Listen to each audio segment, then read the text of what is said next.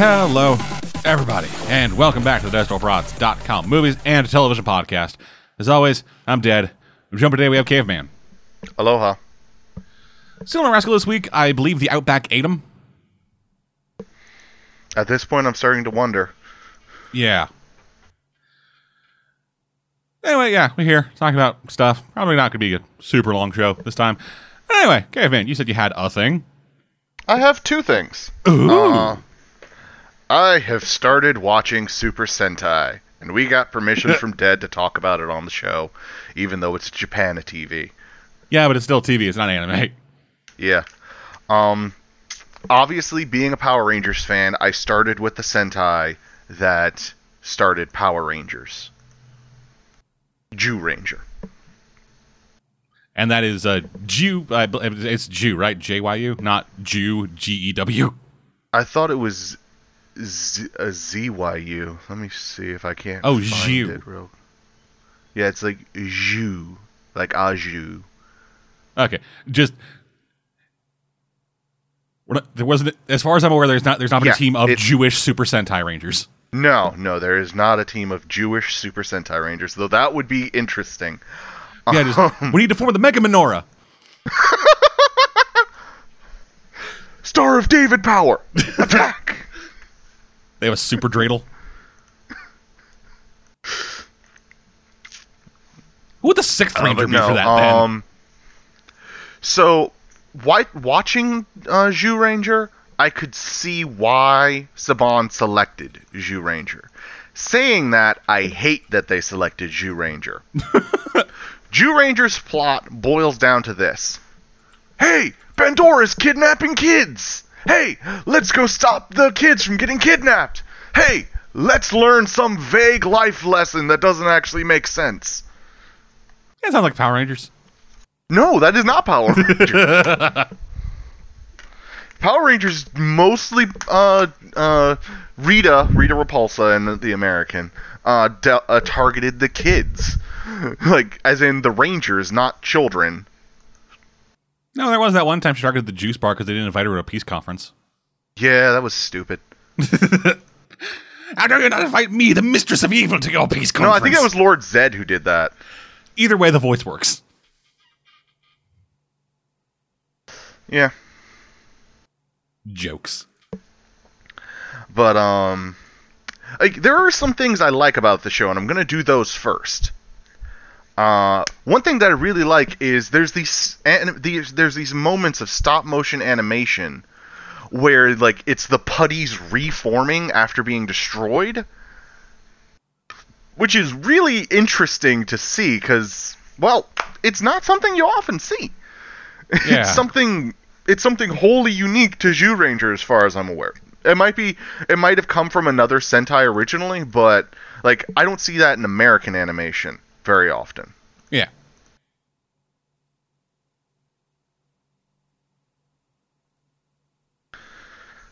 Um the other thing that I really like about this show is um do you remember uh the guy who did all the uh did all the clay work for Rita in um, in Uh, the Finster. American show?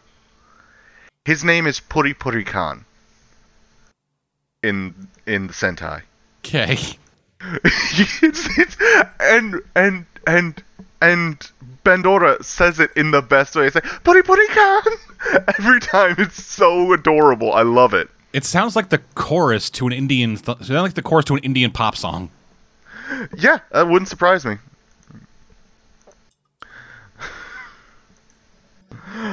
um, but like every Oh, wait, time I hear okay, it, what? it perks me up a little bit because it's like, oh, like that's the only part about this like character that I actually am interested in is hearing his name because it's so fun to hear said.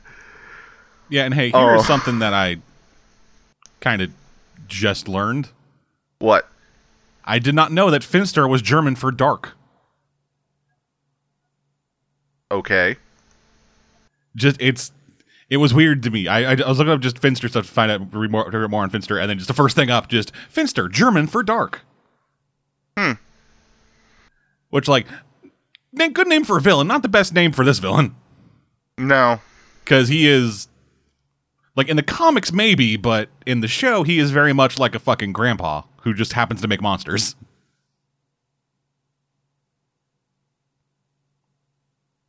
Like, he fucking looks like a Scottish terrier with elf ears. oh, don't even get me started on the uh, fucking elves and fairies and shit. This show is very firmly rooted in the fantasy, whereas Power Rangers was more the sci-fi. Yeah. And good lord, do they look weird.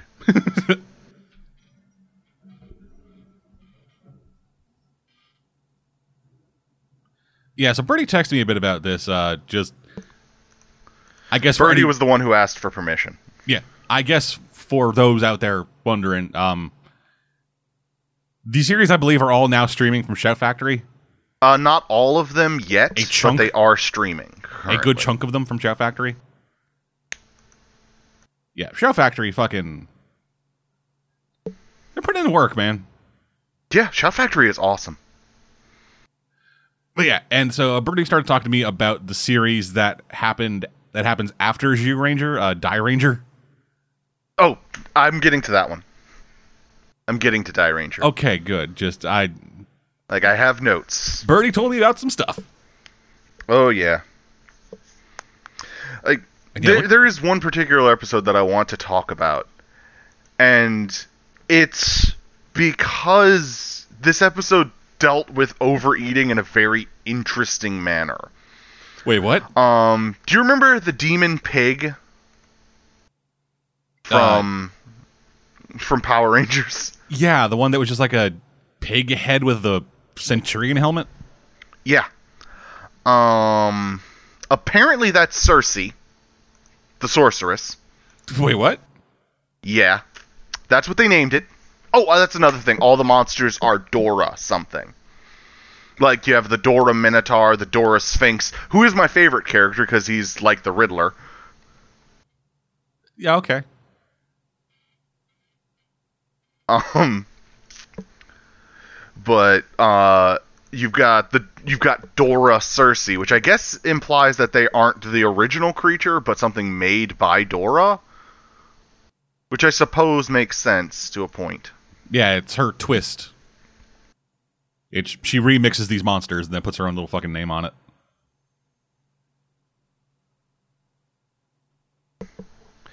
But um, like the Dora Sphinx had, in my opinion, the best plan of them all. But um, so anyway, back to the terrible plan. Dora's uh, Ben plan is I will ruin their relationships by she wanted to ruin people's relationships by taking their food because she had heard one person say that my familial bonds are when I eat with them. And I got super annoyed because, like, at first it was like, wow, this is a really positive message about eating. Because the fat kid's like, oh, it's okay that I'm fat. My parents says, say that being fat just means you're happy. And I'm like, yeah. Yeah, don't feel bad about being fat, kid. And then it's like, oh, fatness. Let's make fun of it and over exaggerate things. And I just, like, I groaned because there is actively a scene where one of the kids, like, there's a kid who w- was fat and he is forced to go without eating for three days because the demon pig is eating all of his food for three days. and he's lost so much weight his clothes don't fit anymore. Which is nonsense, as someone who has actively gone without eating to try and lose weight Yeah. can tell you. Yeah, I I haven't actively done it. It just kind of passively happened because I don't manage money well. But like, it, it started to feel like it was turning into an episode about the dangers of, of excessive dieting. Because Bandora couldn't power up her monster because she didn't have the energy because she wasn't eating. Which is really interesting and confusing at the same time to me. Yeah, this show sounds fucking weird. It is very weird, and I don't actually recommend it. Okay. I do not recommend uh, Zyuranger for the exclusive reason that it is far too simplistic and childish. It's goofy, silly, and a little dumb, in my opinion. Um, it. I actually think that Power Rangers was better. Now, then we get into the thing that I I'm mad at Power Rangers about, and that's Dairanger. Yes, Birdie sent See- me a string of texts last night just screaming about Dairanger. Die Ranger is the shit. okay, so Dairanger, i for anyone who's only watched Power Rangers, the White Ranger suit from Mighty Morphin came from Dairanger. And the Zords, for when the White Ranger is around, came from Dairanger. And they wasted an opportunity. Because Dairanger is just the right levels of dark to be entertaining. And I say that because while a lot of the plots still revolve around children, as far as we've gotten, we've only gotten about four episodes in. We'll be continuing to watch. Di- We stopped uh, Zyuranger at episode 10. We'll be continuing to watch Yeah. Dairanger. What and the f- anyone who tries to tell me to go back and watch the Green Ranger saga, I might do it. But okay, and I'm I'm just looking at fucking uh fuck goddamn uh Shout Factory's fucking lineup of shit. What- Jesus Christ, these fuckers Yeah. have everything. yeah, I'm watching. Shout- I'm going to be on Shout Factory a lot in the coming weeks. Um, Yeah, but they have anyway. they have fucking like 1980s screwball sex comedies, along with fucking like weird sci-fi series I've never fucking heard of, I know, right? with old school MST3K, fucking riff tracks, Shout out to Shout Factory. yeah, reboots, and then you fucking guys. You guys are amazing. eight goddamn Sentai series. Yeah, and they're gonna keep adding more. Yeah, like I'm just looking at them. Uh, yeah, it's uh, it's fucking uh, Turbo. Like this, this, this I'm, just, I'm just gonna be listening to fucking uh, goddamn Power Ranger series that these these Sentai series inspired. Uh, yeah, so it's fucking yeah they got All of Mighty Morphin. yeah they got fucking both Mighty Morphin series, uh, Turbo, Lost Galaxy, Lightspeed Rescue, In Space, Zeo, and the Alien Rangers. Mm-hmm. Mm-hmm. And also the Prisoner. It's a weird collection of things.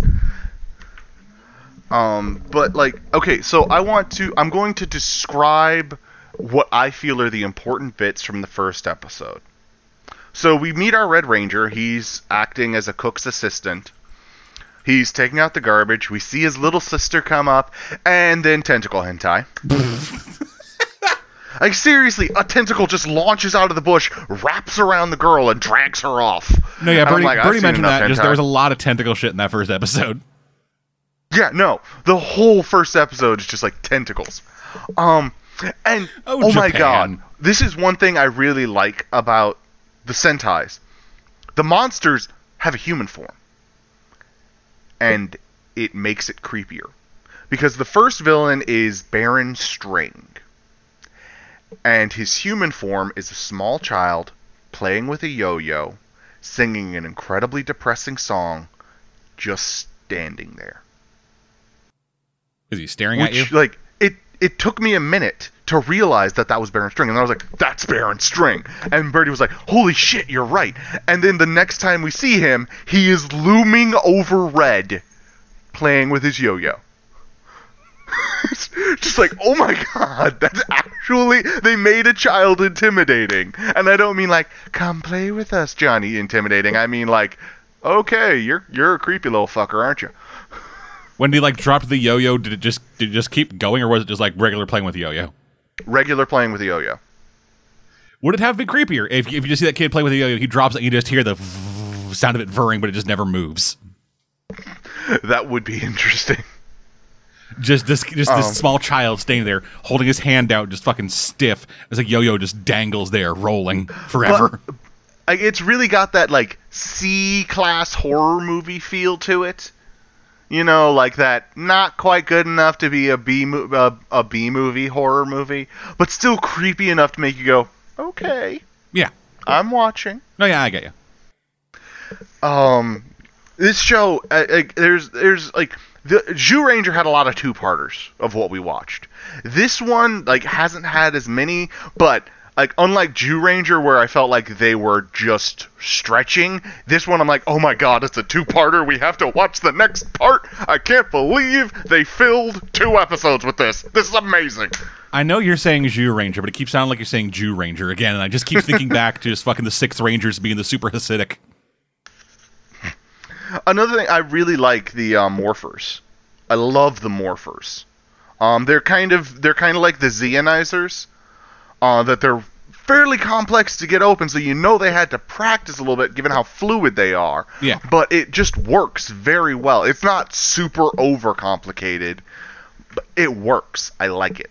I really like the morphers. I like the costumes. It took a second for me to be like, eh, but I like them because they've really got a martial arts gi going, a feel going for them, and that's really a central theme for the episode. Because literally, the first episode, the master uses ki to nearly kill the Red Ranger. Yeah, just for anybody, uh, just for like trying to give reference. Uh, so remembering the White Ranger, how he had like you know all white suit and then the black little like shield kind of thing over it, I guess, little like vest thing. Uh, with everybody Yeah. else, it's kind of an inverse of that, where the white bits are the primary colors of their suits. You know, the red, green, whatever, and the and the black bit is just a white vest kind of thing, Yeah. and it looks really good. Yeah, it's really solid. And and like And everybody's I could, helmet I has could these. immediately uh, identify the martial arts from based on the um, you know, based on the uh, helmet designs. Like, like we were calling out what the martial arts were, and I was like, "Ah, drunken monkey, drunken monkey! yeah, I yeah, love drunken yeah, monkey." everybody's helmet has these like little as like little gold flare in the front that just kind of leads back into a black line with the helmet color and yeah, fuck, that's a, that's a really good design suit. It's a great aesthetic, and I'm so mad that we never got this season No, because the monsters got- are really interesting too. No, instead we just got the Um, fucking White Ranger, and then everybody's like, "Oh my god, Tommy Oliver's so good," Ugh, ugh, sucking his dick. There, there's also a lot of, um, from my perspective, genital references. Uh, okay, so they're literally like I believe this is like maybe the second episode. Um, Red, I believe it's Red. One of the Rangers is fighting one of the minions of the season and he spins his rod up and smashes some guy's testicles so hard, so many times, I'm pretty sure he turned the person into a woman. In real life. Like, both Birdie and I had a physical, visceral response where we just crossed our legs and held our crotch for a few minutes. Also, is the White Ranger a child? Yes. Haven't gotten that far yet, but yes. Okay, I'm just I'm looking up stuff about it on the fucking Ranger wiki. Like literally, I wrote in my notes, "Why is this so good?" but like the villains seem to be based out of testicles. I mean balls. Um, and then like so far, uh, I'm gonna I'm gonna do the villains in order uh, from like least important to the best in my opinion. Um, the the next one that we got is like possibly one of the darkest plots so far, and that was the uh, purse monk, who is a handbag that shoots out faces Hmm. that turn you into his puppets, so he can sacrifice you. Huh. Yeah.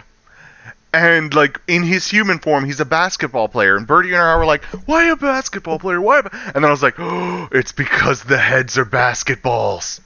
He can palm a face so that he can throw it at you as the as his human form." Get ripped, get ripped his head off and then just straight dunk on you. Well, he doesn't remove his own head. He has like weird heads that come I, out of the didn't say he removed his own head. I said he removed other people's heads. Oh, yeah, no, he doesn't remove. Yeah, just, just, like, yeah. like all the Rangers around. It's like we're here to stop you, purse fucker. And then as the civilians are running away, he just grabs them, rips their head off, and then just starts fucking just like, and just like breaks their fucking ankles. and he captured one of the rangers. Serious. And I was worried. Oh god. Like this shit happened in in Jew Ranger too. They captured some of the rangers, and I was like, they'll resolve it by the end of the episode, if not before. Oh wait, this is the first part of the two-parter. Oh well. In this, I'm like, oh my god, are they gonna get her, or are we gonna get a new Pink Ranger? I was genuinely concerned for Pink. Um, but no, they rescued her. And then we move on to the final villain that I have seen. And before we talk about that, we have to talk about the main baddies.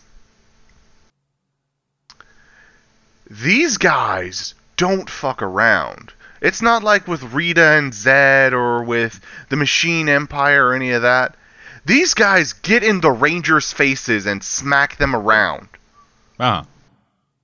And I do mean smack. It seems like their special ta- attack is grab by throat and bitch slap into submission. like this shit is amazing, and I, I, I love this show.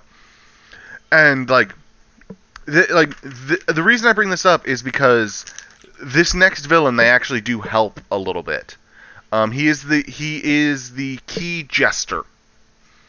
Um, and his special ability is he sneaks into children's rooms at night and steals their souls Yeah, no. by unlocking their chest and literally pull. And it's an okay effect. It's not an amazing effect, but it's an okay effect, which is surprising given the budget of this show.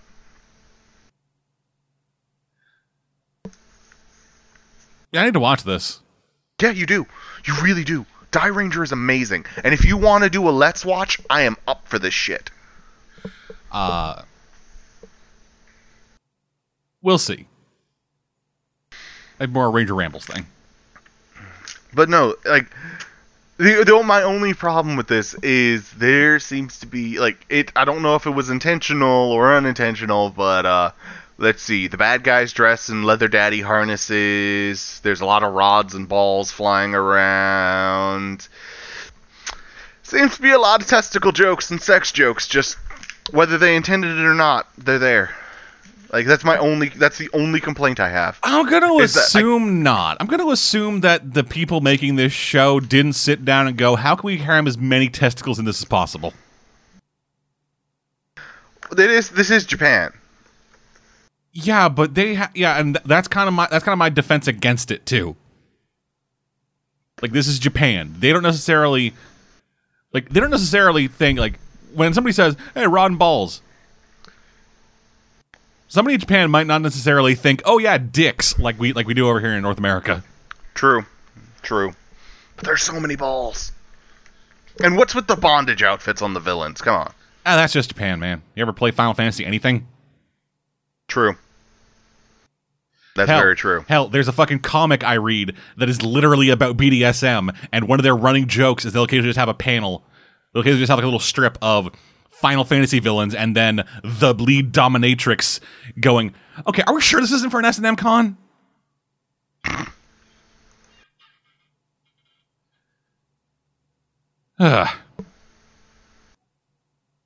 Anyway, anything else? Nope, that's it. All right, then. So I have some stuff. Uh, let's start off with the thing I want to talk about the most uh, Death Watch. So, Death Watch is a World War One horror movie. Uh, was released, uh, like think like a little over ten years back. Um, full disclosure, I heard about it uh, through Ryan Hollinger, who's a YouTuber who does like video essays about movies and shit, and it's good. Okay. like not not like super great or anything like the like the special like it has a some of the character stuff isn't that great and the effects work isn't terrific but it it manages to sell it by by having this is really like claustrophobic like this is really fucking like claustrophobic all su- all sunken in horribly depressing oppressive setting that works for what it's going for so the movie is a British and I believe German production. Uh, it's about a it's about a platoon of World War One British soldiers who somehow find themselves in a German trench. Like at the beginning of the movie, it starts out with a with a very very cheap battle. Like this movie doesn't have like the best budget from the looks of it, and this first battle kind of shows it because they're trying to do. It, it looks like like so it's it's going over the top. They're just going over the top of one of the trenches to go fight in no man's land, and it's just fucking explosions and everybody dying, and it looks like and it looks like it was filmed with about twelve people. Oh, that's fun. That's actually something about Dairanger is like we can tell when they just didn't have the budget. Uh huh. Yeah, like, and like there are some bits where where like a mortar goes off behind somebody and they just lay down.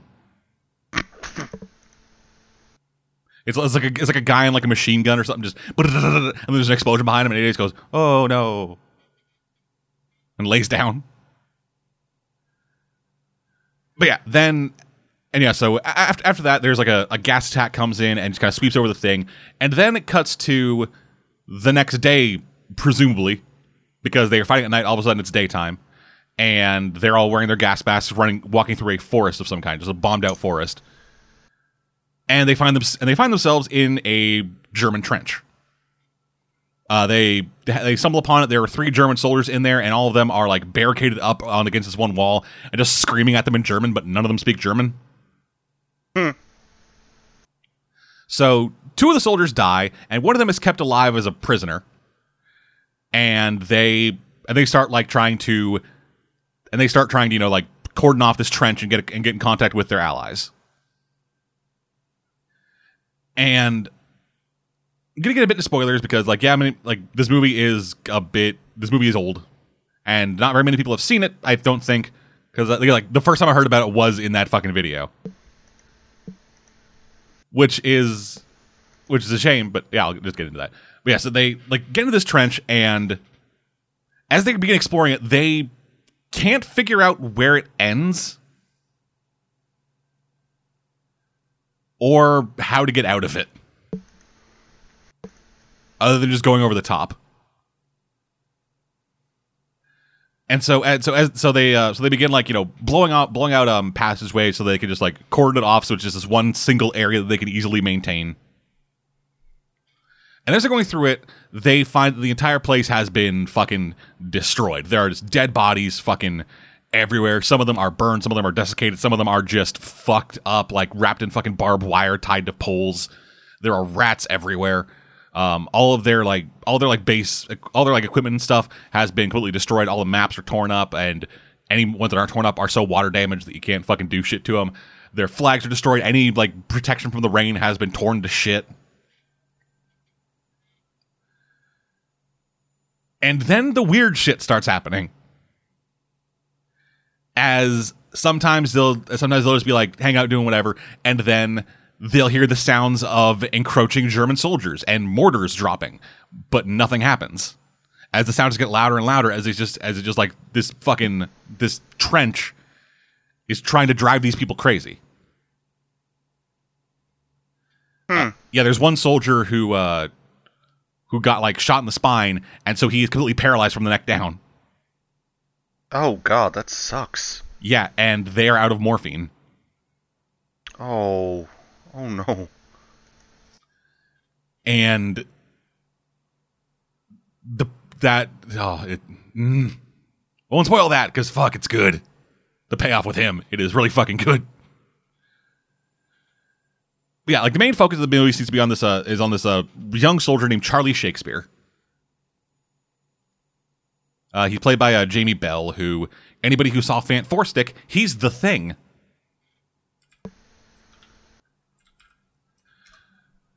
and yeah, he's just he's a young he's a young kid who uh tried to who like pretended to who pretended uh, he was like lied about his age to join the war because that's what they did back then.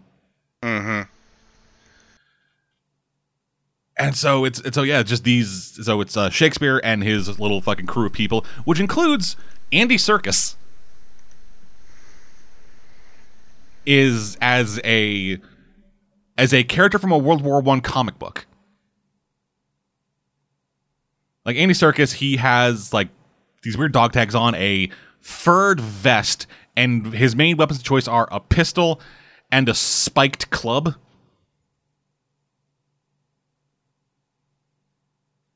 And he just fucking and he just fucking runs around just screaming, fucking just smacking dudes' heads in. He is really into murder. Uh, the spiked club would be a trench club.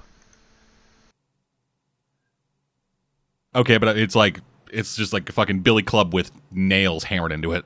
Yeah, that that's a thing. Like that's a thing they actually did. Well, okay then. Yeah. I did not know that. Mm-hmm. Anyway, uh, so yeah, just and that's just the movie. The movie is just fucking. They're in this trench, and it is constantly raining, rats everywhere. Like the fucking, it's just mud and shit, and cold as they are trying to figure out how to get in contact with their allies, how to get out of this trench, and what the fuck is going on. As they all slowly lose their minds and start dying. Some of them to each other, some of them to ground barbed wire that just kind of rolls up like snakes. That's horrifying. Yeah, and, and yeah, the the movie the movie can be the movie is very much like hey, war, like war is hell, but this is like in a more literal sense. Because you get to the end of it, and it appears and, like this trench is like a judgment area almost. Like that's that's the implication of it. Because the German soldier who is left alive, he when when you, when you get to, when you get to like the end and Shakespeare's pretty much the only one left, he he res- he goes out and rescues the German soldier because uh because Andy Serkis was had had tied to a tree in no man's land and was torturing him.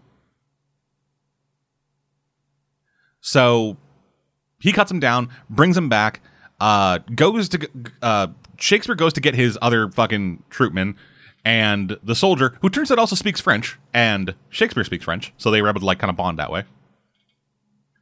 Uh, Shakespeare gives him a gun and it's like, "Hey, I'll be back for you." Goes off, g- goes to his other allies, and then the climax of the movie kind of happens, and then, and then Shakespeare, after that happens, meets up with uh, the soldier again. The soldier starts speaking English, and essentially says like, essentially says like, is like, like because of your actions here, you're the one, you're the one who's able to, you're the only one who's able to get out. And so he and so Shakespeare climbs out and walks off into the fog because the because the entire movie fog has been surrounding this entire fucking trench to the point where there is like basically nothing outside of the fog. And then a new group of soldier comes along and they start threatening the German soldier again, who then stares dead to camera. Yeah, the entire thing seemed like just a weird little testing ground to see if they had been if these people had been corrupted by war and too much to be let into heaven or something. Which, hey, that's a fucking idea. But yeah, if you guys have to fucking see this movie, I highly recommend it. It is a it's a really solid low like not super low budget, but like low enough to notice horror movie that does what it's doing effectively and I think more people should know about it. So check out Death Watch if you get a chance. It's solid. Uh, also, rewatch The Breakfast Club because I just kind of was sitting here thinking like I should watch The Breakfast Club. So I did. No real reason for it. There's nothing really prompted. I just kind of thought I should watch The Breakfast Club again. The movie is still fucking incredible. Just I that it's so fucking good. Can't really say anything else mo- anything else more about it because I've already fucking talked about it at some length before on this show. But yeah, fuck, it's good. Uh, moving on from there, I watched two shows. I finished off season one of The Orville. Yeah, Orville got like way more Star Trek than it was at the start of it. It was already pretty fucking Star Trek. Like the I, like uh, the ideas that are, the the ideas of the episodes uh, got a bit more heady, I guess. Like the series, the season ended with one of the characters becoming the god of a society that advanced like 400 years every 11 days. Whoa. Yeah. Like they like they roll up like they roll up into the, the in the place and it is it's like really fucking medieval shit. And so and a little girl sees Kelly, um, Adrianne Palicki, uh, her character as, and then trips and falls on a rock, hitting her head open, like like getting a, getting a little like cut in her head. So Kelly goes over and uses you know space technology to just kind of heal up that cut. Then the planet disappears. Come back and it, it comes back 11 days later and they go back down and the society has advanced a lot to the point where they now have like fucking big cities and are and have like an established religion around Kelly as their god. And their justice system is essentially hey, you committed a crime, I'm going to slit your wrist. If Kelly deems you worthy of if Kelly deems you worthy of forgiveness, she will heal your she will heal your slit wrist. If not, you will die. Yeah, that's wow. Yeah. And That is way more cerebral than I expected from this show. and it gets even better, I think. Like to me at least it does because uh cuz Kelly goes and actually talks to the fucking pope. She like approaches the fucking space pope, uh, uh, Kelly Pope, and says, "Hey, I'm Kelly. I got proof. Fucking watch this shit." Slits her fucking hand open and then uses the space tech to just fucking heal herself. Everyone's like, "Oh Jesus fucking Christ! You, oh God, what? Okay, yes, fucking hi, God, what's up?" And then she just explains to him. She explains to the fucking Kelly Pope, like, "Hey, I'm not a god. I'm just a person. We just have fucking technology. Watch, you do it." And then shows him how to use the fucking heal thing to heal up or heal up his own wounds. And she says, "Hey, spread the word. Tell people I'm not a god. It just stop killing people in my name, please." And then the Pope decides to do it. He decides to tell people the truth. And then one of his cardinals kills him. So yeah, he, that's actually something along the lines I expected. yeah, so he can keep that shit going, and that is fucking great. Then, then, then when the next time the planet comes back, it is uh, 21st century. It's you know today, and it is a lot of talking heads on news and stuff, and talking about how like people in Syria equivalent are like killing people in the name of Kelly, or like a Fox News thing where people are talking about like people are debating about the about whether or not it was it was right to have a reenactment of the first healing in elementary school. yeah. And then you get to the very end of it, and the society has advanced to the point where they are actually beyond the current universe. And they and they show up and go, "Hi, Kelly. We know you're not a god. You're just a person, but we just want to say, don't feel bad about this, man. Like, like yeah, we apologize. Like, yeah, it's it kind of sucks that we use your image to do all this stuff, but we would have found somebody else to do it anyway. All this still would have happened just in somebody else's name.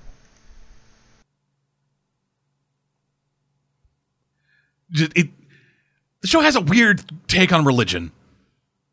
Surprising, I know, coming from fucking Seth MacFarlane, but still. Like, like another episode they have was uh where they focused more on the Krill, their kind of Klingon equivalent, I guess. Yeah. And there was a line of dialogue in there where they say, where like a person says, as a, as a civilization gets more and more advanced technologically, their adherence to religion lessens. But the Krill aren't like that because the Krill are dogmatic toward a toward this religion, toward this religious text they have, where they believe that they are divinely chosen beings so that they should have so that they should have everything the universe has to offer even if it belongs to other people. Just the krill believe they are on a holy crusade any like anytime they go out and do fucking war shit against the federation or whatever or whatever it is they believe they're on a holy crusade.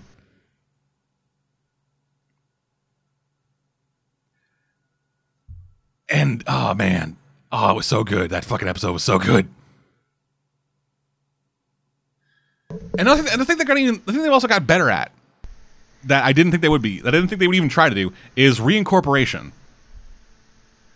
Because uh, like like this show felt largely episodic at the beginning where like an episode would happen and that would be it. It would just be its own little self-contained thing then c- roll credits move on to the next bit that takes place sometimes before sometime before or after this happened. Who the fuck knows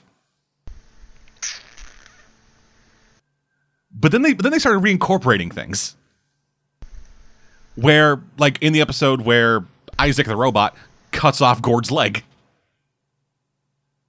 He grows a new leg. Then that Krell episode, he gets stabbed in the leg and screams, "Oh come on, that's a new leg." or there was an episode where Isaac the robot uh, again, he and he, yeah, him, the doctor, and the doctor's two kids end up crashing on a planet while on the way to a resort planet. Mm-hmm. Uh, and as as they get there, uh, like the kids develop a strong bond with Isaac. Isaac uh, actually begins taking like like learn like his, his whole thing is his whole thing is like I'm on the ship to learn more about human relations, and so it's him picking up mannerisms of the doctor trying to deal with their fucking kids Mm-hmm. because their kids are fucking assholes. You know, like kids are. Yeah. Standard fact: kids suck. Yeah. And then and then like a couple episodes later we fucking just see the kids and there's like, "Oh, fucking Isaac's here. Awesome." And shit like that. Just small little things that kind of add up and give this sense of the show actually having a progression and the characters growing. Which is neat. Oh, we got we got another episode that's kind of a I this this is an episode trope that I've seen before that I'm not sure how I feel about. So, security officer, uh, who is a young woman, like fucking 20 years old or something, but she's from a, but she's from a race of people that have super strength whenever they're not on their home planet because of gravity. You know, John Carter shit. Yeah, she she uh ha- she like the entire show has been having like she's been kind of iffy about whether or not she thinks she deserves to be in the position she is? Because she's head of security for a fucking for a fucking fleet ship. And she is the youngest member of the crew. She's like eh, i don't know about any of this. And in, in one episode there's they get like the ship gets damaged and a crew a crew member gets stuck underneath fucking this giant metal girder.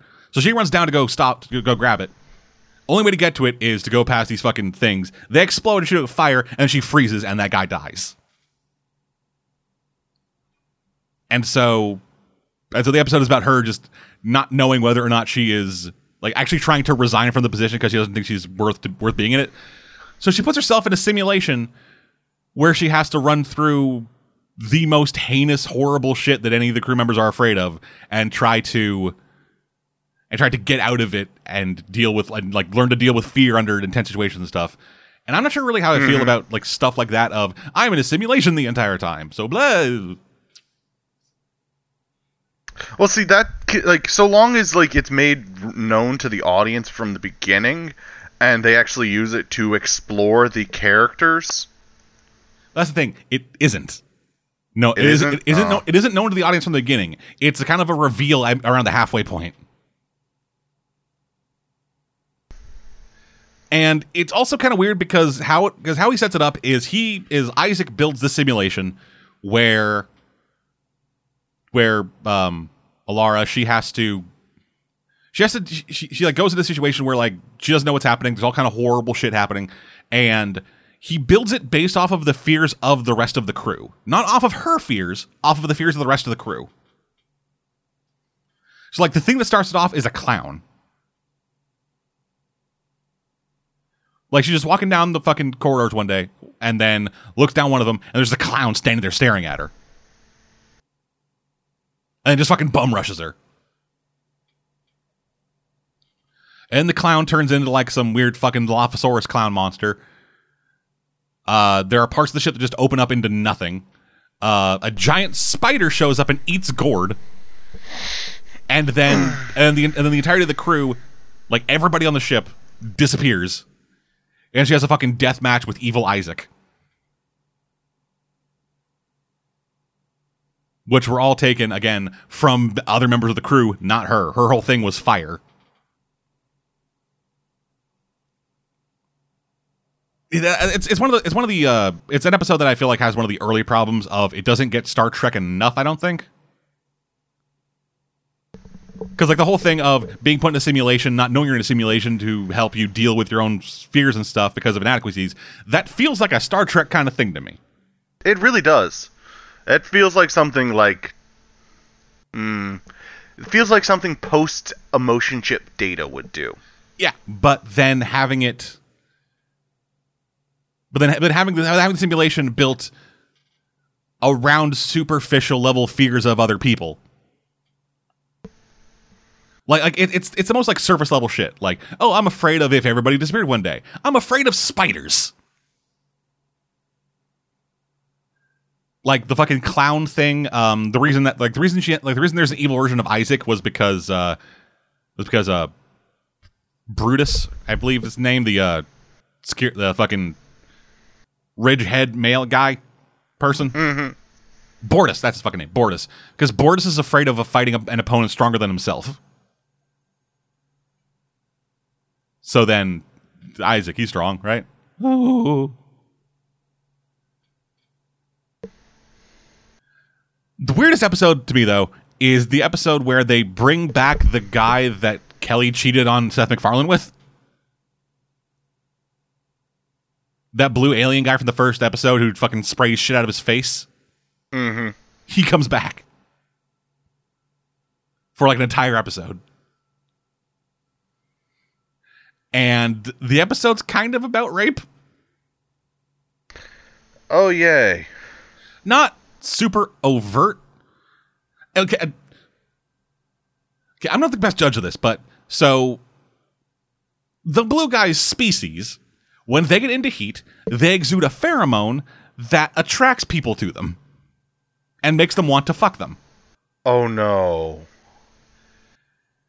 And it's implied that that's the reason Kelly cheated on Ed. That is not cool.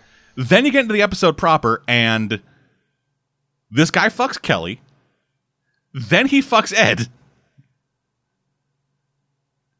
And also at a certain point, there's this fucking snot mucus thing that goes around the ship, uh, voiced by Norm MacDonald, who ends up getting some of this dude's fucking pheromone in his gel shit.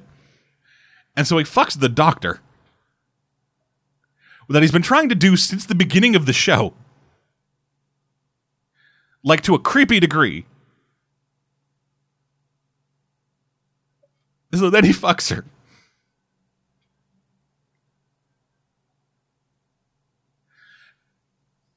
And I don't know. I it's it's a weird goddamn episode. Yeah. I don't know what the I don't know why what I don't know what. I don't know what.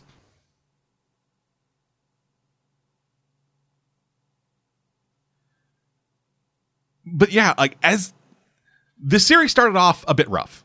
The series started off a bit janky of trying of feeling like Star Trek, but trying to force in comedy for the sake of Fox. But as the series progressed, mm-hmm. as the season progressed, the comedy got more hit than miss.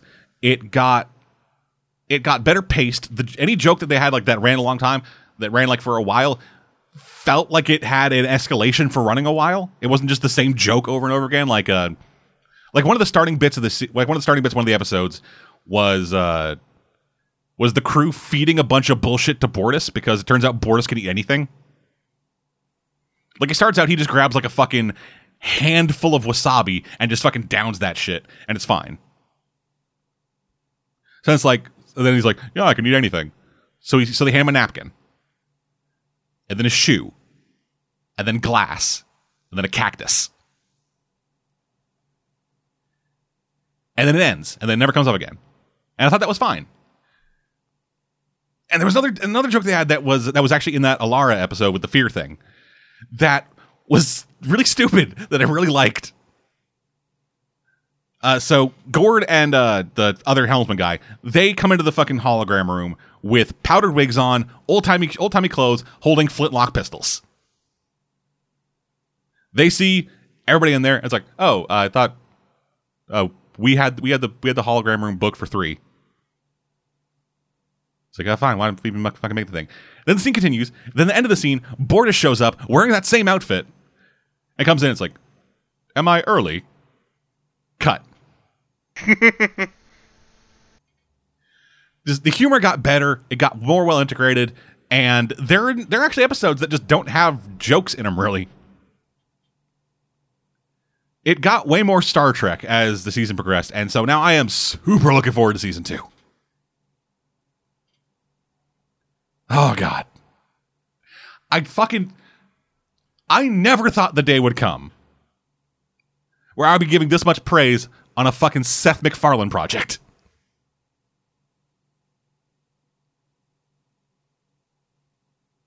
Here the fuck I am. The Orville's kind of great. Uh, last thing I'll talk about is something that I have talked about a bit before, uh, but I'm giving it a second chance now. Uh, the Man in the High Castle. So this is a Amazon original based on a book that takes place in an alternate history 1960s America after the Axis won World War II. Like the like the Nazis, they invented the nuke before the the Americans, dropped it on Washington, and then just fucking bulldozed and took over the majority of the country. Meanwhile, the West Coast is controlled by the Japanese. Meanwhile, the Rocky Mountains are just the Wild West. Lawless, nobody controls it. It's all fucking nightmares. And it follows like a little resistance movement as they're trying to get copies of and like disseminate this fake movie that shows the Allies winning World War II.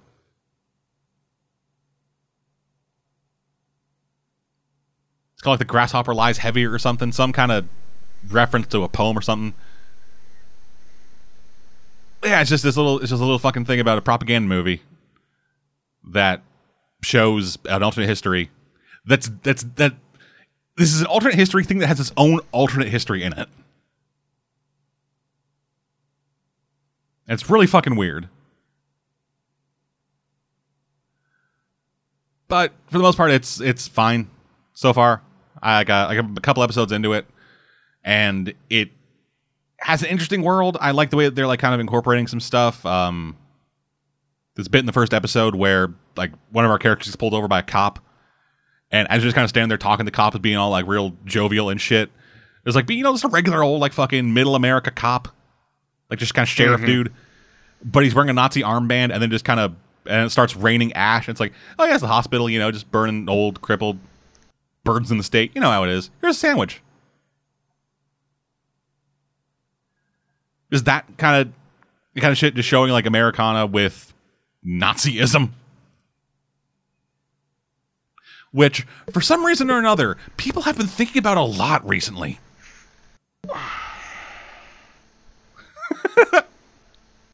No comment. Yeah, I. This show was made before a lot of this shit started happening. Or at the very least, it was be it was it was made before this shit reached the level it's at. And coming into it now is probably not the best idea. considering how like there are like there are the like there are some shows out there that I actually just can't watch a lot of unless I'm in a certain mood. Like Black Mirror, I really want to get into Black Mirror, but I just I'm not in that right horribly depressed mood yet.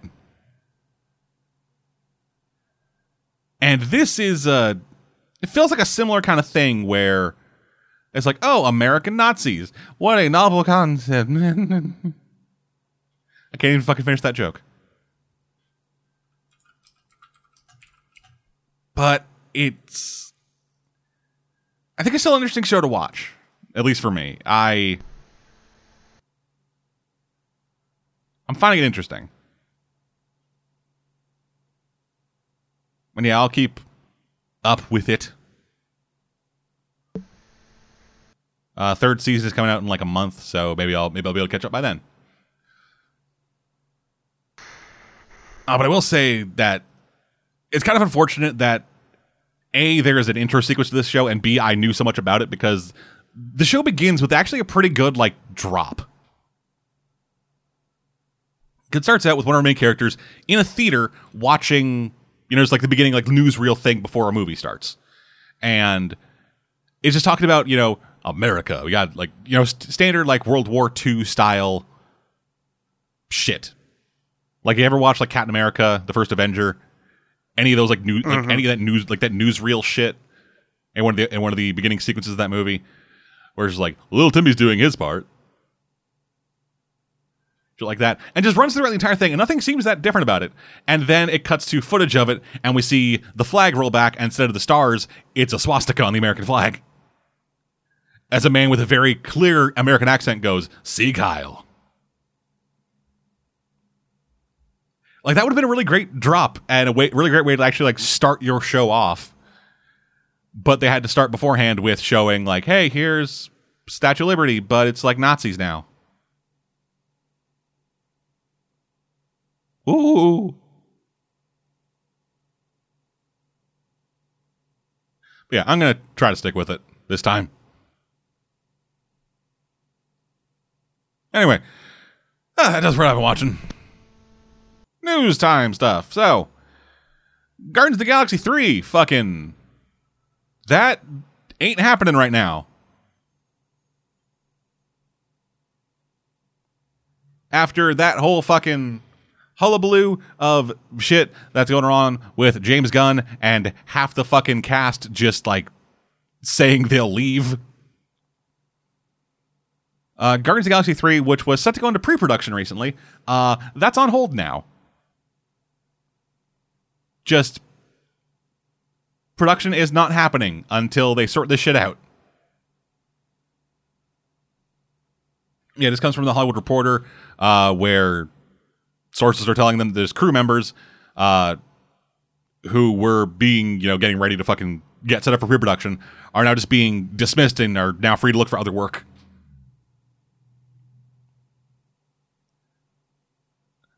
What the fuck is happening there, there right now, man? Well, Disney's overreacting, freaking out, and it honestly spells damnation for two huge parts of their uh, movie licensing. Because there's another comedian who happens to be very important to one of their movie franchises that may have been, you know, incredibly offensive and relation and racist in their early career. Which one's that? Sarah Silverman. Voice of um Yeah, voice of- Penelope. Yeah. Yeah, fuck, yeah. this is not going to end I was, well. I was, I was, I was like kind of, I was still thinking in the Marvel side of things. Nope. But no, yeah, like, but dude, fuck anything. The entire goddamn company. Like, have they not seen a Disney movie before? Disney has a long history of horrendous racism. Yeah. Yeah, no, like they keep trying to bury it, but we keep saying eh, Song of the South still pretty racist. Song of the South still exists. Dumbo still exists. the They're, life of uh, Walt Disney still exists. Yeah, Walt Disney's uh, vehement hatred of the Jews still exists. There's still that Donald Duck cartoon where he is a Nazi. Like seriously, folks. And yeah, I know the context of it is like a dream or whatever, but given how people think and think think these days, context apparently doesn't matter anymore.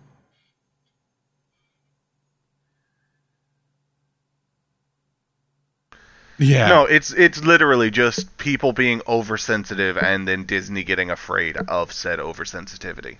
But it's not people being That's all it oversensitive. But it's not people being oversensitive. It's fucking actual racist, retarded moron people finding these tweets from people they don't like and then sending them to corporate people saying, "Hey, this guy's a racist." This was started by the guy who got a pizza place shot up because he thought there was a sex cult in it. Oh god. That's a that's a sentence I said that happened.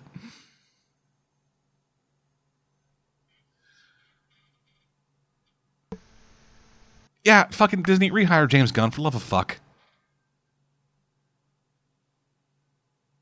Pull your dicks out of your asses and make uh, Guardians of the Galaxy 3.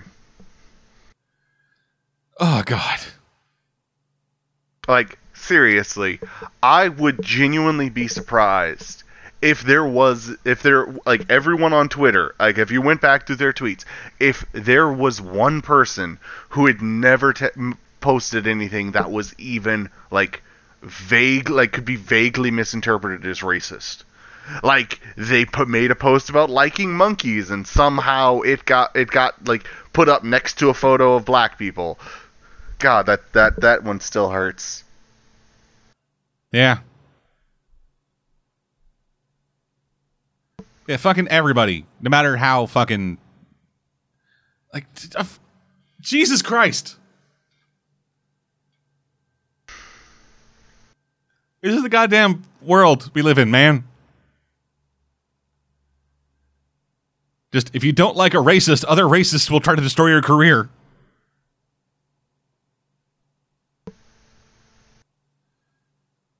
Oh God.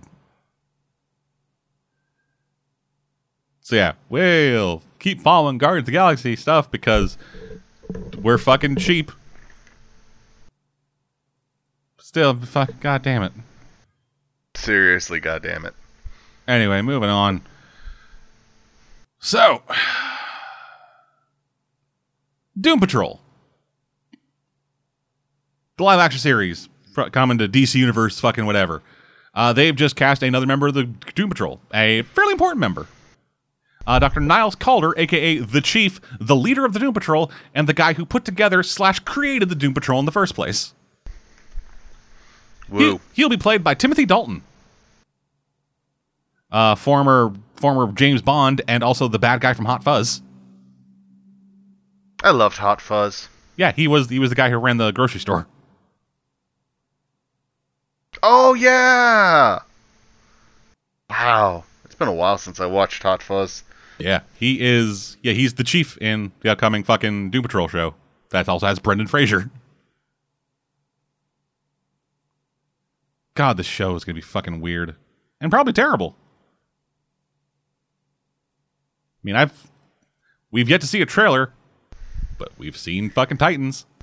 Titans was the first foot forward for the fucking DC Universe TV series, Ugh. and it looks like it was made by a fucking twelve year old. Look, mommy, I shot a trailer. Oh, we're never showing that to anyone. It's like, oh, honey, we're never shopping at Hot Topic again. Here, listen to some Sonny. Listen to some fucking Sonny Bono. Yeah, I. I cannot see this fucking show. I cannot see. I can, sorry, I cannot see this fucking platform surviving that long. Because the only thing this platform really has going for it is the fact that Teen Titan is the fact that Young Justice will be on it. And that's not really a that's not really a going that's not really a thing going for it. It's more a thing it's holding hostage.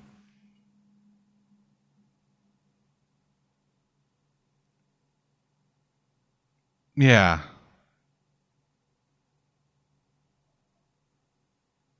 I want to take bets on when DC Universe DC Universe is going to fold? Uh, I will give them 16 months from the launch of um uh, from the launch of Doom Patrol. 16 months from the launch of Doom Patrol. Yeah, I'm gonna say there'll be a small spike around the time that uh, Young Justice comes out, but then Young Justice will be incredibly pirated, and then the, the then the then the, then the platform will last another about another year. So about a year from launch of of Young Justice season three, So I'm giving them slightly longer than you. a little bit.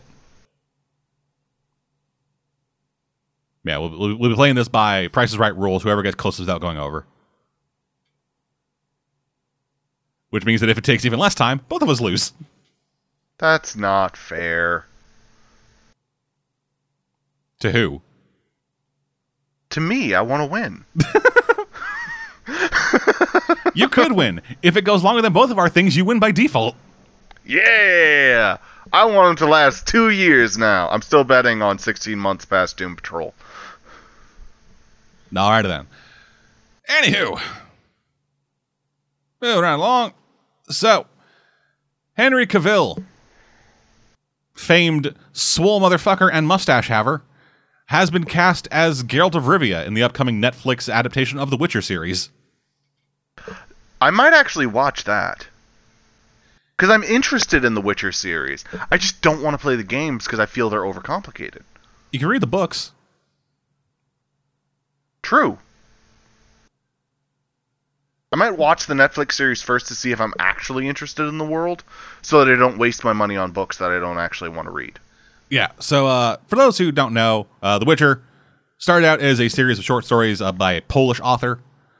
Um, it then developed into a novel series, and then also developed into a video game franchise. It also has comic books, all the tie-in shits. Uh, it's all surrounding uh, Geralt of Rivia, who is a Witcher. He uh, Witchers in this world are monster hunters who go through alchemical and magic mutations to their body that give them weird fucking animal eyes and superhuman abilities.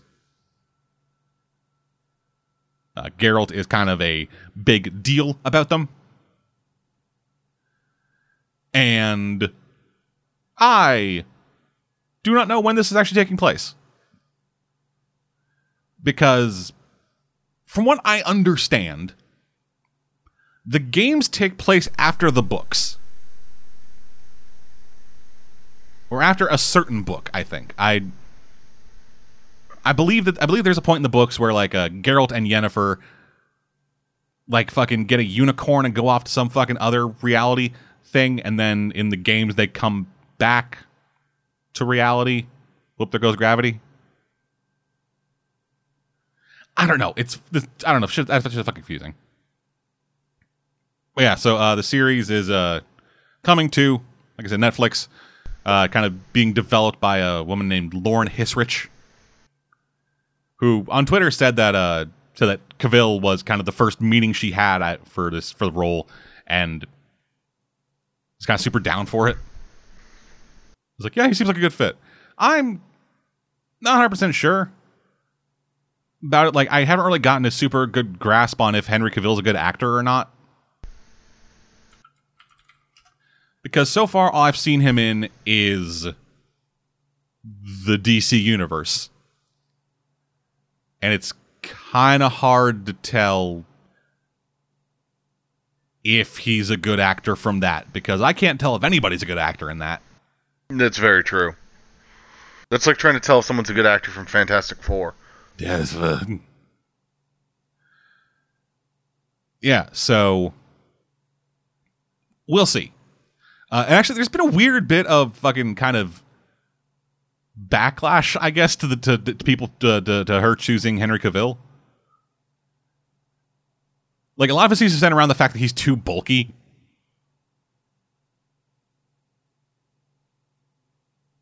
Like I, saw some people's um, I saw some people's like fucking response to this, and a lot of it is like, "No, he fucking sucks at this stuff," and then other people are like, "Geralt's not that fucking ripped." Geralt's pretty ripped in the in the games. Like, like, he, like he, he, he has like a, he has, he's built, but he's not like Henry Cavill built. Because Henry Cavill, Can you send me a pic of Henry Cavill so I can div- uh, finalize my opinion? uh, Because unfortunately, one thing that I have seen about The Witcher is Geralt pretty much naked. yeah, It's not hard to see that. no, Witcher three starts out with that. Witcher starts out with you between his legs.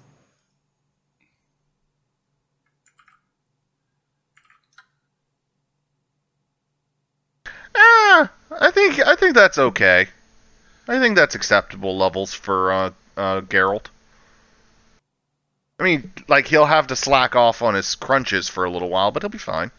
Yeah, like uh, him in him in uh, Immortals, I think, is a much better like idea of what Geralt should kind of be going for. But most people see, but most people see him as Superman and as and as the guy from Mission Impossible Fallout. Yeah, I I think like if he just slacks off on his crunches for a couple weeks, he'll be fine. Maybe has a couple donuts. Yeah, stops getting them gains. He'll be fine. Like he's got the right build for it. And from what I remember, he is an okay actor. Yeah, again, all I've seen Like- him in is fucking Man of Steel shit, and Yeah, he's not the worst part of those. By any stretch. no, but he also Better but he, actors are the worst part of those. but he also doesn't stand out at all to me. no. Like that's the thing. Like, yeah, he's not the worst, but he's also not a thing I really register. Like, I could be watching a cardboard cutout of Superman reading the worst dialogue ever. And that would be more notable to me than Henry Cavill.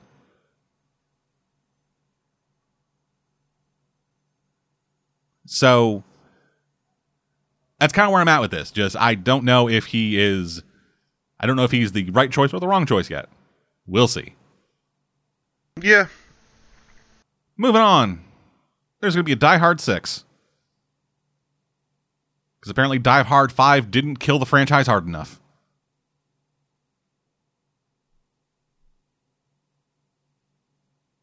I. Remember Die Hard?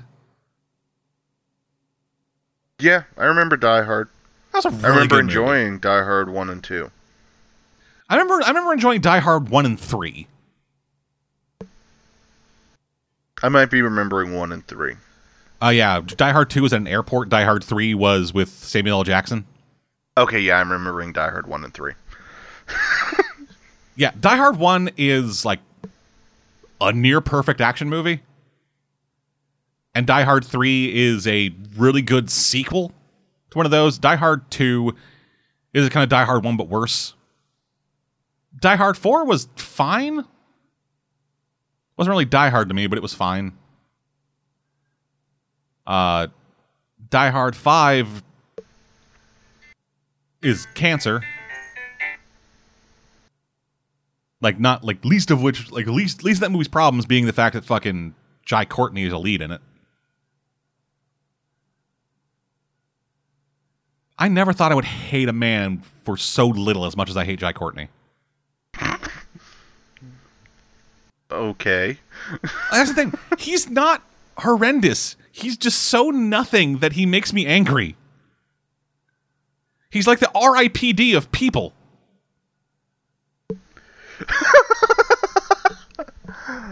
like Feel free RIPD. to like, feel RI free to watch R.I.P.D. on Death Door Prods. Yeah. RIPD. Thinking back on it. Technically, there's not a whole lot wrong with that movie, but that movie pissed us the fuck off. It was so dull. There were so many good ideas that just got wasted. And that's Jai Courtney. Jai Courtney is just this just this person that on a technical level, there's nothing wrong with him. Hell, he might even be like a nice person. I don't know. I any I've I've actively avoided interviews that have involved him, and any that I have watched, it's just white noise with an Australian accent.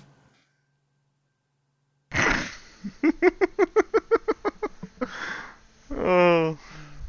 Oh man. Anyway, yeah. So Die Hard 6 So is hostility. Yes, Die Hard 6 is just going to be called McClane. And it'll be about a 60 year old John McClane interacting with a 20 year old John McClane or something. Who the fuck knows? Ugh. Fuck this fucking movie.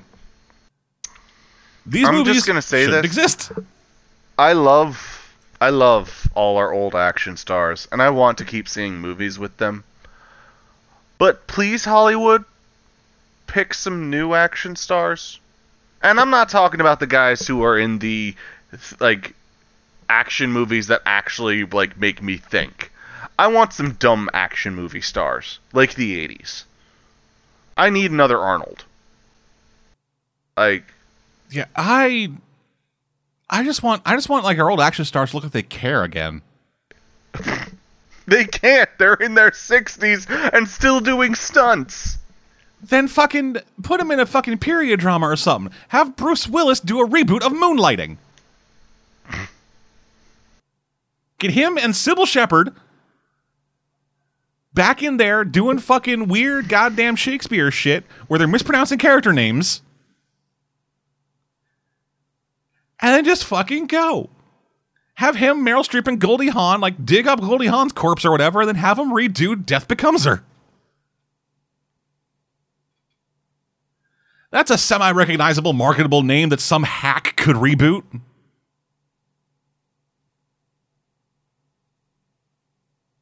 Fuck, man.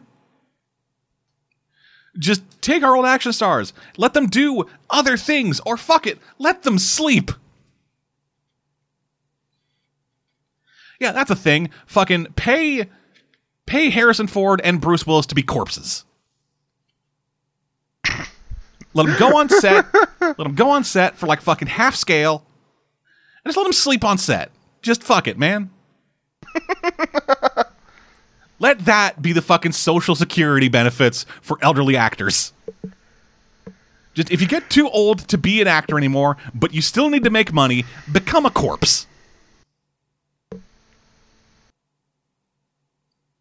Then people will go. People still get to go. Oh my god, that was Harrison Ford or whatever. We Harrison. But then, then fucking Harrison Ford doesn't have to pretend he cares anymore. Not that he ever did in the first place. I remember there's a fucking gift set or like an interview out there somewhere that I was doing with Conan O'Brien, where, where like Conan, where like people, like Conan's like asking him to give him any new information about the new Star Wars movie, and then Conan, and then Harrison Ford's like, "Hey, you got twenty bucks?" So Conan gives him 20 bucks, and Harrison Ford goes, I hear they're making another one. Harrison Ford has hated Star Wars for as long as he has been in Star Wars. Yeah, he really doesn't. He no, he, he's not a fan. The only time I've seen Harrison Ford act like he actually gave a shit was in the movie where he got to die. Yeah. And even then, it will never end because Star Wars fans are the worst fans. Mm, I think Star Trek fans can, can be pretty bad too. They're less vocal now. Like Star Trek fans can be pretty bad, but they aren't. But they aren't as fucking autistic, screechy loud as they are as Star Wars fans are now.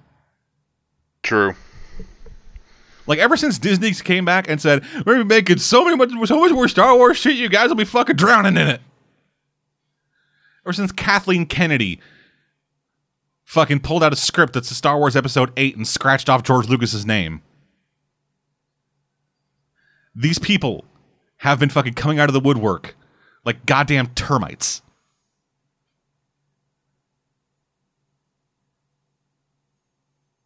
I feel like I'm too mean on this show sometimes to people.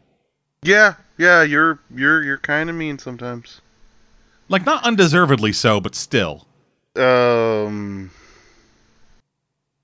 like fuck Star Wars. I'm not as bad as those screeching uh, so and so so on and so forth, but I am a tr- I am a Star Wars fan and a Trekkie at the same time.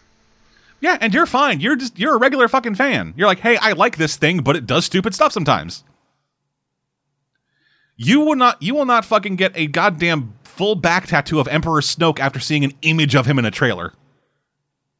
Yeah, no, that's that's weird. You are not a you are not a character from Fanboys.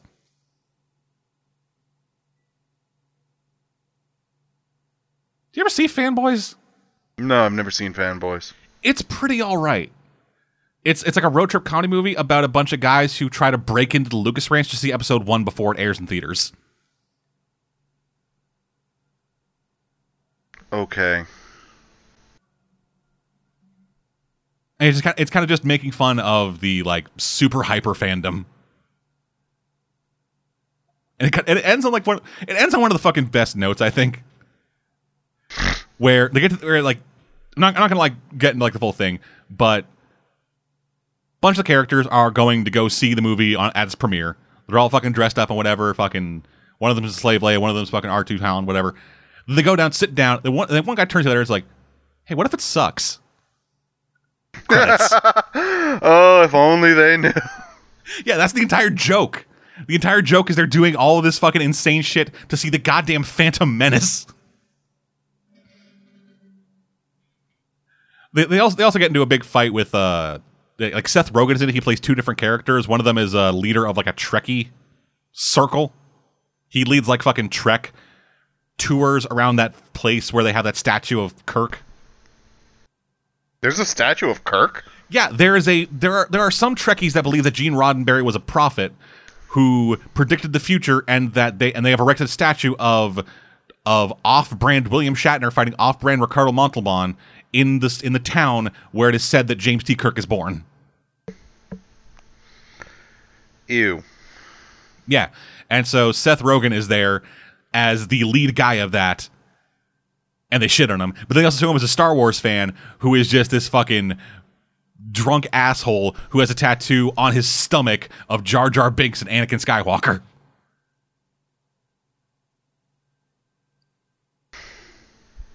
They take shots in both hurt. directions in this movie. This makes my head hurt. Just check out Fanboys if you get a chance. It's it's not bad. And then finally, uh, from Entertainment Weekly, we get our first look at Brie Larson in the Captain Marvel image in the Captain Marvel fucking suit. Just need the image for that. And yeah, fucking shocker. It looks it's a fine. good design. Yeah, it's a design that looks pretty much just kind of straight from the comics. So yeah, it's, it's fine. There's a weird amount of hype behind this fucking movie. Like I kind of get it, but at the same time I kind of don't. I think I think it's mainly just because I've been fucking following the comics, and so I've gotten time to fall in love, have a really great run, and then grow to hate Carol Danvers as a character. Because I, I fucking I've read I've read pretty much the entirety of Carol Danvers as Captain Marvel from the point she becomes Captain Marvel to the end of Civil War Two. Wow, yeah, that that's a character arc for her. And so like I'm it's like I'm kind of just like really kind of nonplussed about this movie, but at the same time I really want to like Carol again. And this is a, mm-hmm. and this is a Carol that hasn't been Civil Warred yet. Oh fucking god! Like anybody out there who's only who only knows Marvel from the movies, Civil War was a good movie. It was not a good comic either of the times they tried to do it. No, it was a very bad comic. It and they only tried to do uh, they only tried to do it again because the movie did well. They were like, "Now, Yeah. now we shall do it.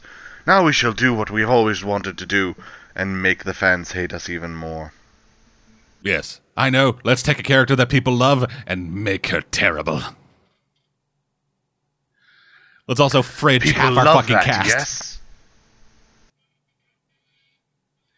They fucking they fridged they fridged War Machine and She Hulk for the purposes of making Carol Danvers worse.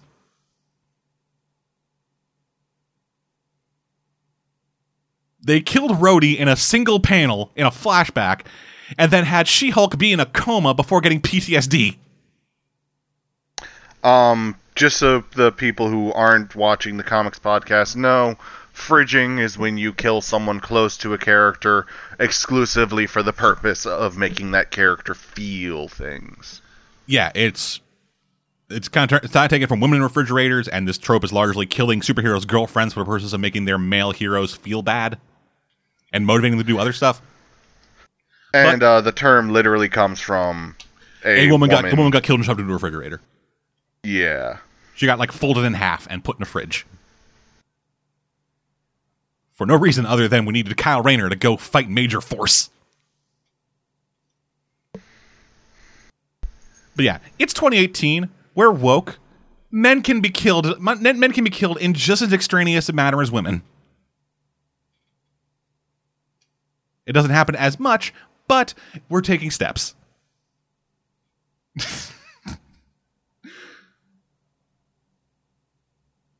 This is what equality looks like, people. Women and men can be folded in half into refrigerators.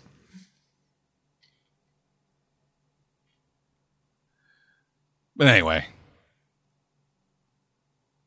Yeah, fuck, I don't know, man. Anybody out there, don't read Civil War anything. Like ever. They're they're bad comics. If anything, if David Marquez, the artist for Civil War II, ever decides to sell some of his pencils, buy those.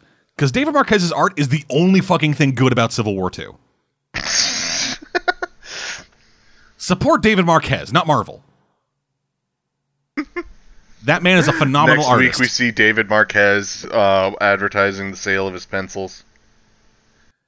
and, I, and I don't and I don't mean like his actual pencils. I mean like pencil sketches. No, I mean his actual pencils. I knew what you meant, but I was like, no, it's his actual pencils that are on sale now. He's like, here's my stub of an HB2. I've been saving them just because they have memories, but I was told I should sell them by this nerd on the internet. Yeah, this fucking this fucking jackass who was really mean to Star Wars fans. like like A kind of fuck you and B I could probably get some money for these, so I'm selling these for two hundred dollars. Uh, half the profits will go to go to help support comic artists who got fucked over by their publishers. Turns out there are actually a lot of charities out there that are specifically about comic book creators who got fucked over by the publisher. Oh, this is actually something that like this is a uh, public service announcement to authors who've had their uh, who, to artists who've had their art stolen or authors or anybody. Let it get used after you've copyrighted it, and then complain because then you'll actually get money. If you do it before they've sold anything, you're not going to get much. You're going to get like 50 bucks. Like, oh, sorry, we used shit in advertising. Like if they actually sell your shit, then you can get real money. Well, that's kind of the problem with like the big two publishers. Anything that you make for them, it's theirs, not yours. Yeah, but like uh, people on DeviantArt get their shit stolen all the time, so I'm just like public service announcement for them. Yeah. Anyway, another for news. On to new releases. This week, week of September seventh, we got the fucking nun. Most You fucking none. I've been waiting for that movie for ages. I was just gonna make that fucking joke. yeah, this is the fourth, fifth movie in the Conjuring cinematic universe. Because that's a thing now. Oh man, Remember the Conjuring? no, no, I don't. It was apparently pretty solid. It was just like a really well put together horror movie that is now spun off into sub series and other weird shit that's about explaining what they came up with for The Conjuring. Just pretty much any monster that shows up in The Conjuring, they're getting their own movie at some point. There have been Okay. there have been two Annabelle movies with a third one currently in production.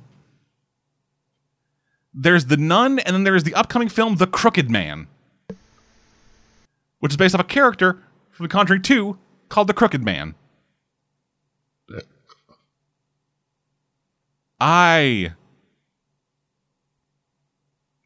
I don't understand.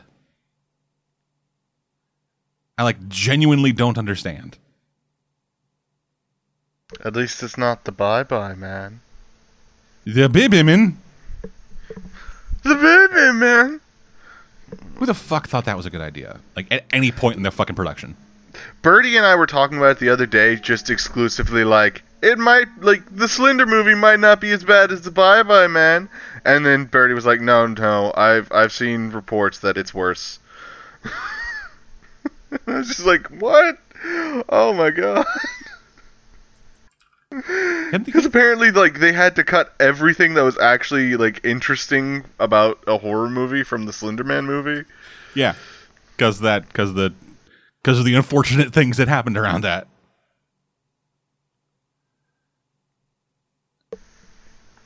So hey, question: Do you have Showtime streaming? No, Okay, I will look into that, but I could potentially get like potentially get us to go. Hey, let's fucking watch Batman. I mean, October is coming up. You want to watch Faye Dunaway set herself on fire? not really, but a bit of stark sure. metaphor for, for for thoughts in this movie. Not really, but sure. Do you want to watch? You want to watch a fucking high, you want to watch a fucking college student try to stop, try to get, try to get rid of any mention of the Bye Man by printing things off and then and then scratching things out on the print offs. That's a scene that happens in the movie. He goes to a library, gets copies. I don't, I don't, I don't want to watch the Bye Bye Man again. I gets- really hope you don't gets- find a way for us to watch it. He gets copies. The movie was so dull. Like literally, Birdie and I were like, we won't need alcohol for this. Literally, first five minutes, we need alcohol. But it's so expensive here. No, man, you should you Oh, should have fucking got alcohol the second you decided to watch a movie that was titled The Bye Bye Man. We thought it'd be funny. That's that's, that's another fucking thing. How many steps? How many fucking how many fucking rungs of the production ladder did that movie go through with the title The Bye Bye Man? And then how many people said, "Yes, that is a good title for a movie." That is a best idea. Who the what the fuck, man? And I'm pretty sure this lady like I'm, I'm gonna I'm gonna double check this. I'm gonna double check this so that I'm not just talking out my ass. Because about because I'm gonna shit in this lady. I'm gonna shit in her proper. Dead man's talking about proper bloody diarrhea here. Yes, Not no half-ass shit. word. So this is uh from Stacy Title, who. Yeah. Okay. Yeah. This is the right fucking person. All right. So yeah, another a different movie that she made, um, was an anthology movie called Snoop Dogg's Hood of Horror, Oh God, no. which is based on a comic book and draws inspiration from stuff like Tales from the Crypt and Tales from the Hood, a Spike Lee joint. But yeah, so it is. Snoop Dogg is in it. I believe he plays the role of the Crypt Keeper. Yeah, no. I I just I have to say this because I'm you're you're giving you're causing me pain by making me remember this. I watched this during my BET phase. Oh? Yes. Oh. Yes. Oh. And like most of the horror movies that they tried to put out, not all, there were actually some really good ones on BET. It was not good. Oh, God.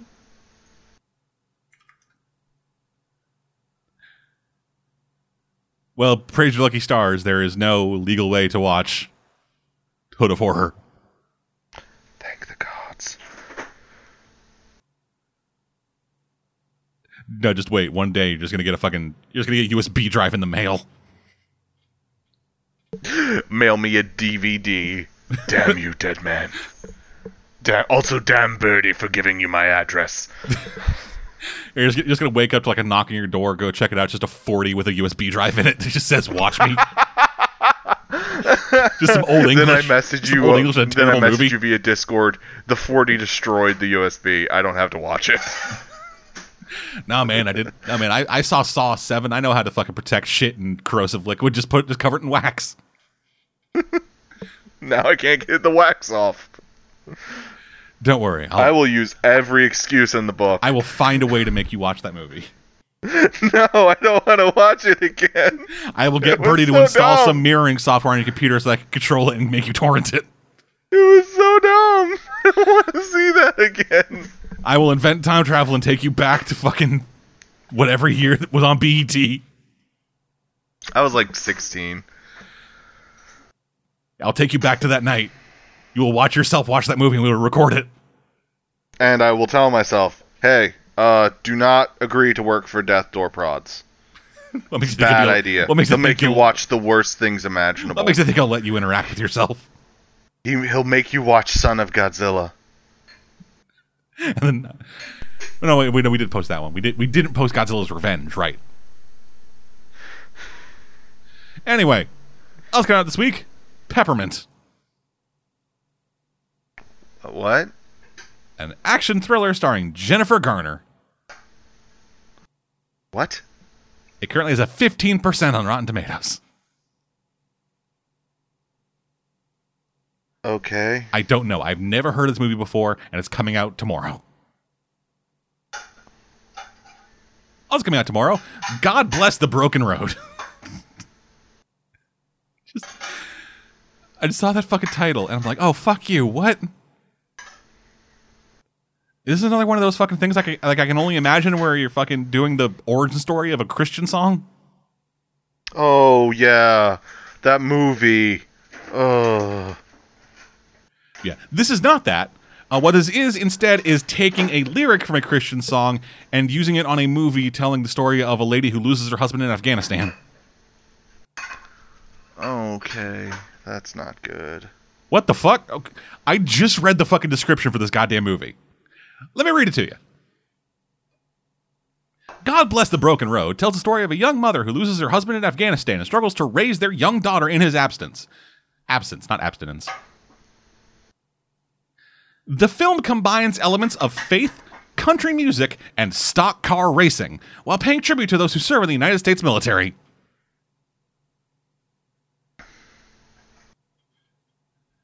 My eyebrows What? peaked with horror. What the shit? Who Who makes these I fucking movies? understand. Who the fuck sits down and is like, yeah, okay, so here's what we're gonna do. We're gonna make a movie about fucking country music, God, and stock car racing. Also like soldiers and whatever.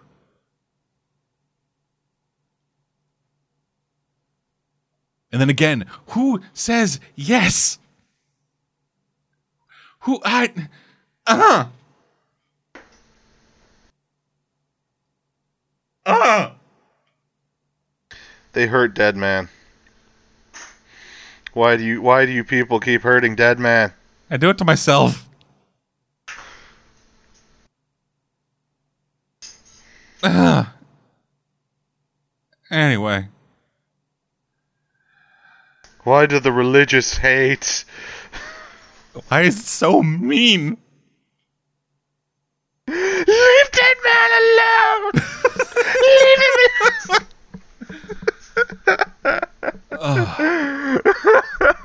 alone! Anyway, so next week we only really got one wide release movie to talk about. Uh, that's The Predator, the Shane Black directed and written Predator reboot.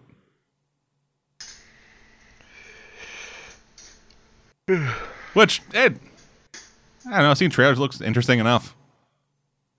I like the Predator movie, so Yeah. What are your thoughts on Predator 2? 'Cause everyone seems to not like that movie, which is weird. I like Predator I 2. enjoy Predator 2. I enjoyed it. Predator 2 is not as good as Predator 1, but it's like a fucking solid sequel. Yeah, I agree. It's like RoboCop 2. Not as good as the first one, but still pretty damn good. Fucking early pre-aliens, I think, role for Bill Paxton.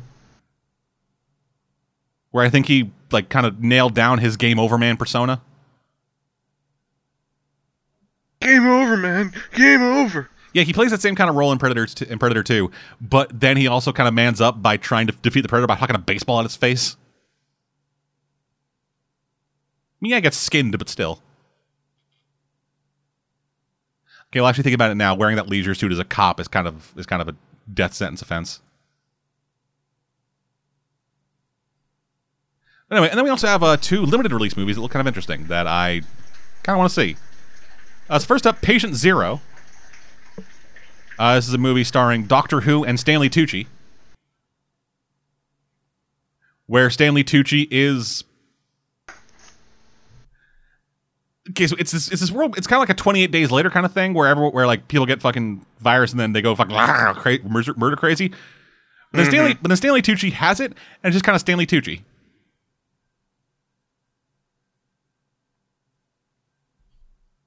It looked interesting from the trailers to me. I feel like you're just trying to defend it. I, I swear it looked interesting, guys. Well, well no, I, It looked I interesting. might I might end up having to I might end up like having to fucking get that thing because uh it stars Matt Smith, Doctor Who, uh as like like you know fucking wiry, weird, fucking bow tie Doctor Who as a hardened military interrogator. Like an American one. Mm-hmm. It also stars Natalie Dormer, who's also putting on an American accent. Yeah, like looking at the main cast of this thing, it seems to be mostly British actors playing Americans, and then Stanley Tucci. That's that's very interesting to me. Yeah, so we'll see. And this fucking page, there's this weird fucking ad thing that just reminded me that ABC is making a Roseanne spin-off without Roseanne. Like after Roseanne got fucking fired for being a racist, they wanted to keep Roseanne going and are just making Roseanne without Roseanne. Okay. Else coming out next week, uh, Mandy. A movie about Nicolas Cage. What? It's a new Nicolas Cage movie, motherfucker. I thought you said it was about Nicolas Cage. It might as well be because it's a Nicolas Cage movie, man. Nic- all Nicolas Cage movies are about Nicolas Cage.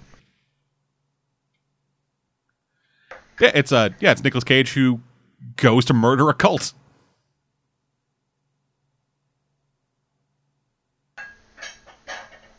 Just yeah, it's basically just like a kind of fucking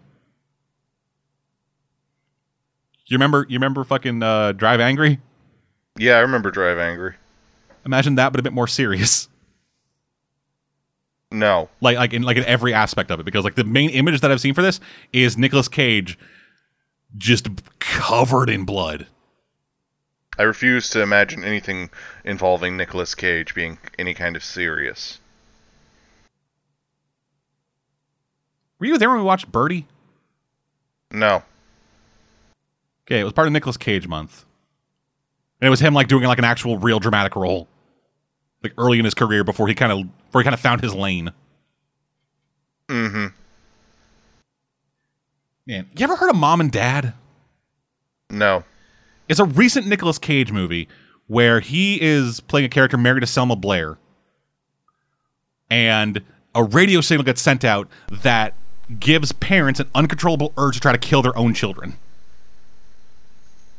Not other people's children, just their own children.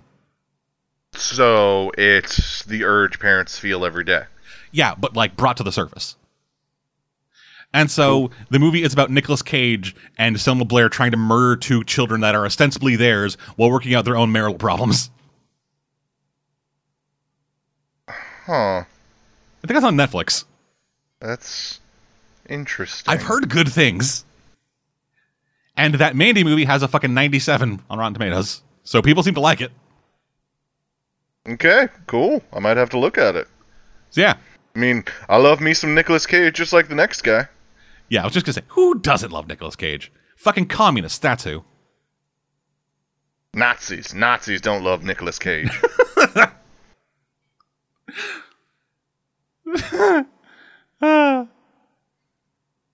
God.